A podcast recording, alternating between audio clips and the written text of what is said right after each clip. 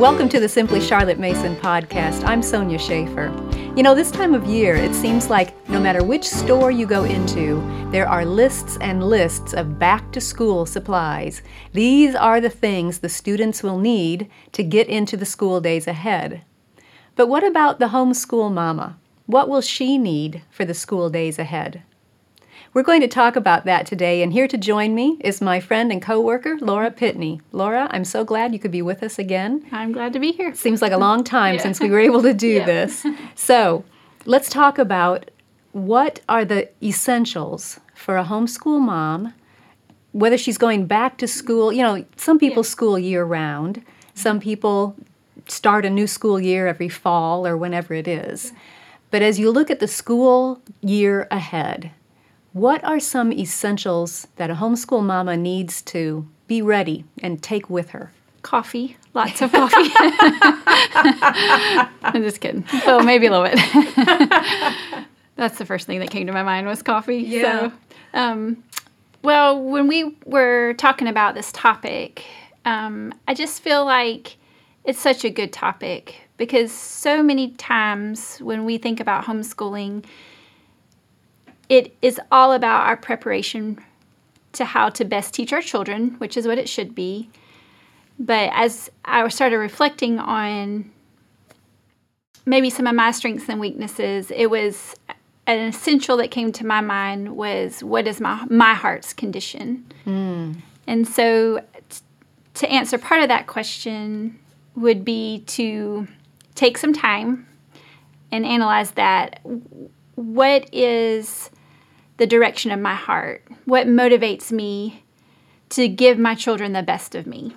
And so that's going to be different for every situation and every mom, but to take that time and truly reflect on what my motivation is, what gives me that um, excitement to love on my kids and educate them and to create this atmosphere in our home.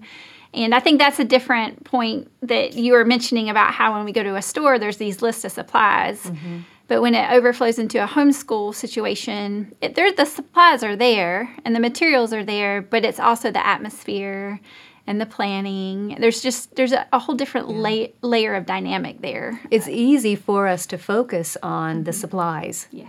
and the lesson plans, Yeah. the the tangible things you can see and do I have my ducks in a row? Yeah.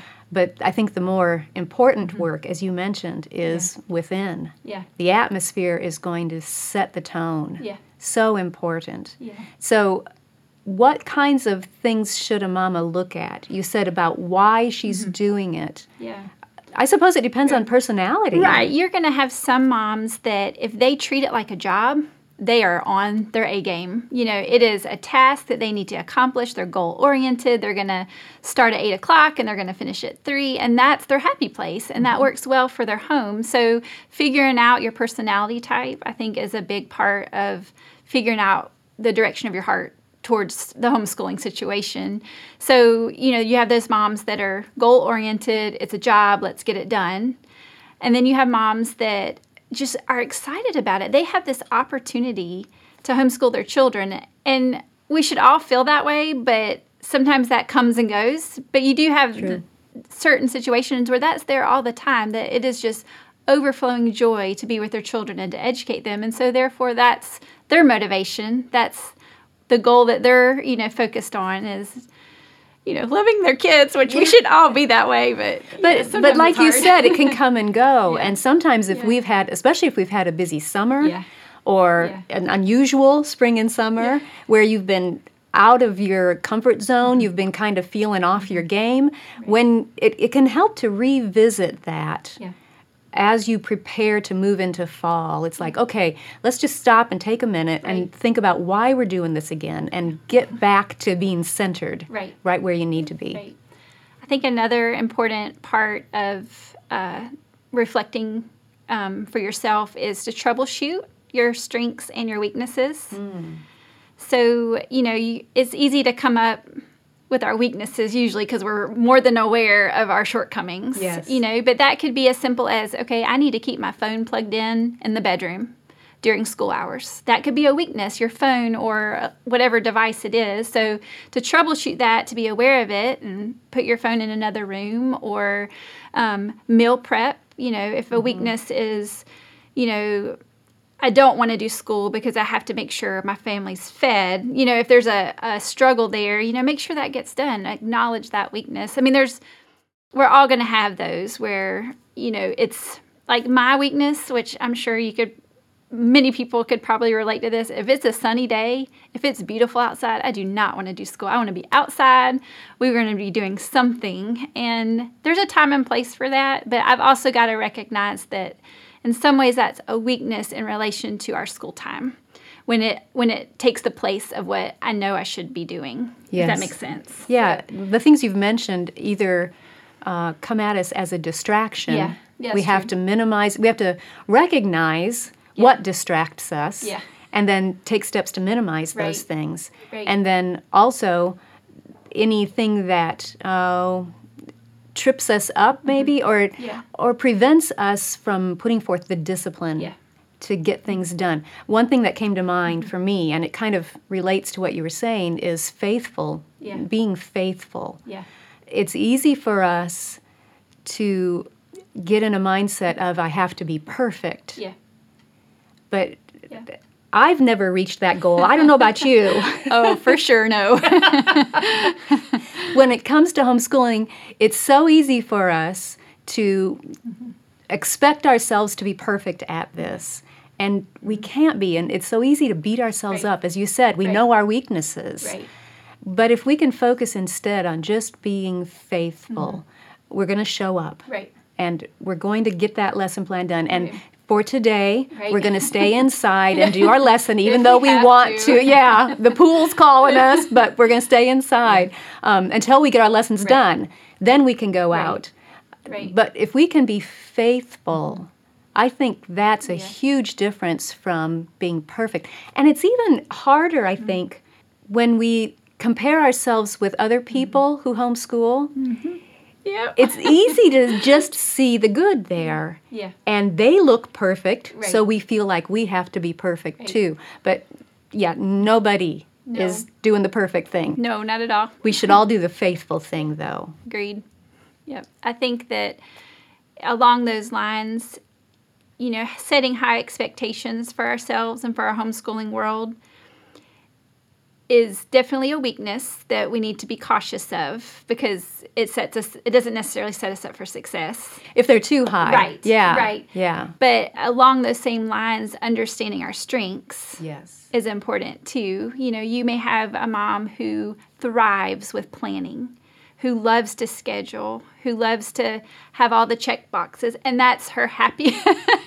who loves Raising a spreadsheet, you know, you know that's your strength. You yeah. can pour into that, and it's beautifully laid out, and it is there, and that is a strength of yours. Mm-hmm. And to play into that to where it feeds your homeschool versus becomes a distraction. So yeah, it actually helps prevent right. a distraction for me because right. it's like okay i know what i'm going to do so right. my mind doesn't have to try and wrestle with all that right just run the plan now be faithful to run the plan right but yeah. that's not always the strength for everybody. Right. You may have a mom who loves to fly by the seat of her pants, uh-huh. where it's like, oh, this was a great story. Okay, let's go build this or let's create this skit. You know, it may not have been planned, but that's her strength is seeing the vision of the story and being able to make it real for her children. So I think acknowledging our strengths. You know, uh, I have a friend who's a great cook. She loves to cook, and that is one of the strengths that I would say is part of the atmosphere of her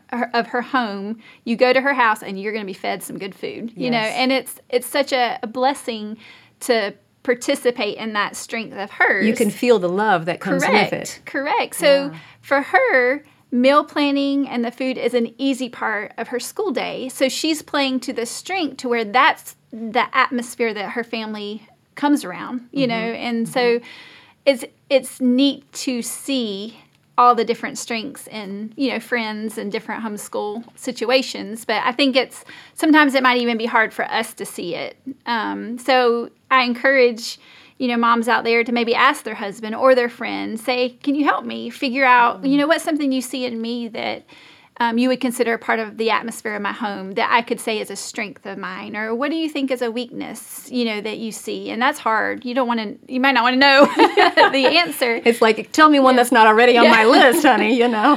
but you may not see it yourself. That's true. We the weakness or the, or the strength. So, yeah. Um, and along with the strengths, mm-hmm. I think it's helpful to focus on the strengths of those around yeah. us. And yeah. in other words, to see through i read a blog post that used mm-hmm. this term and it just really struck me they said see those around you with gracious eyes mm-hmm. eyes that are full of grace right. and grace is believing the best about that mm-hmm. person so maybe you have a mm-hmm. child who um, could not write a complete sentence to save her life, you know?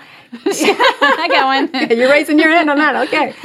Well, we can either focus on that mm-hmm. or we can focus on, you know, when that child enters the room mm-hmm.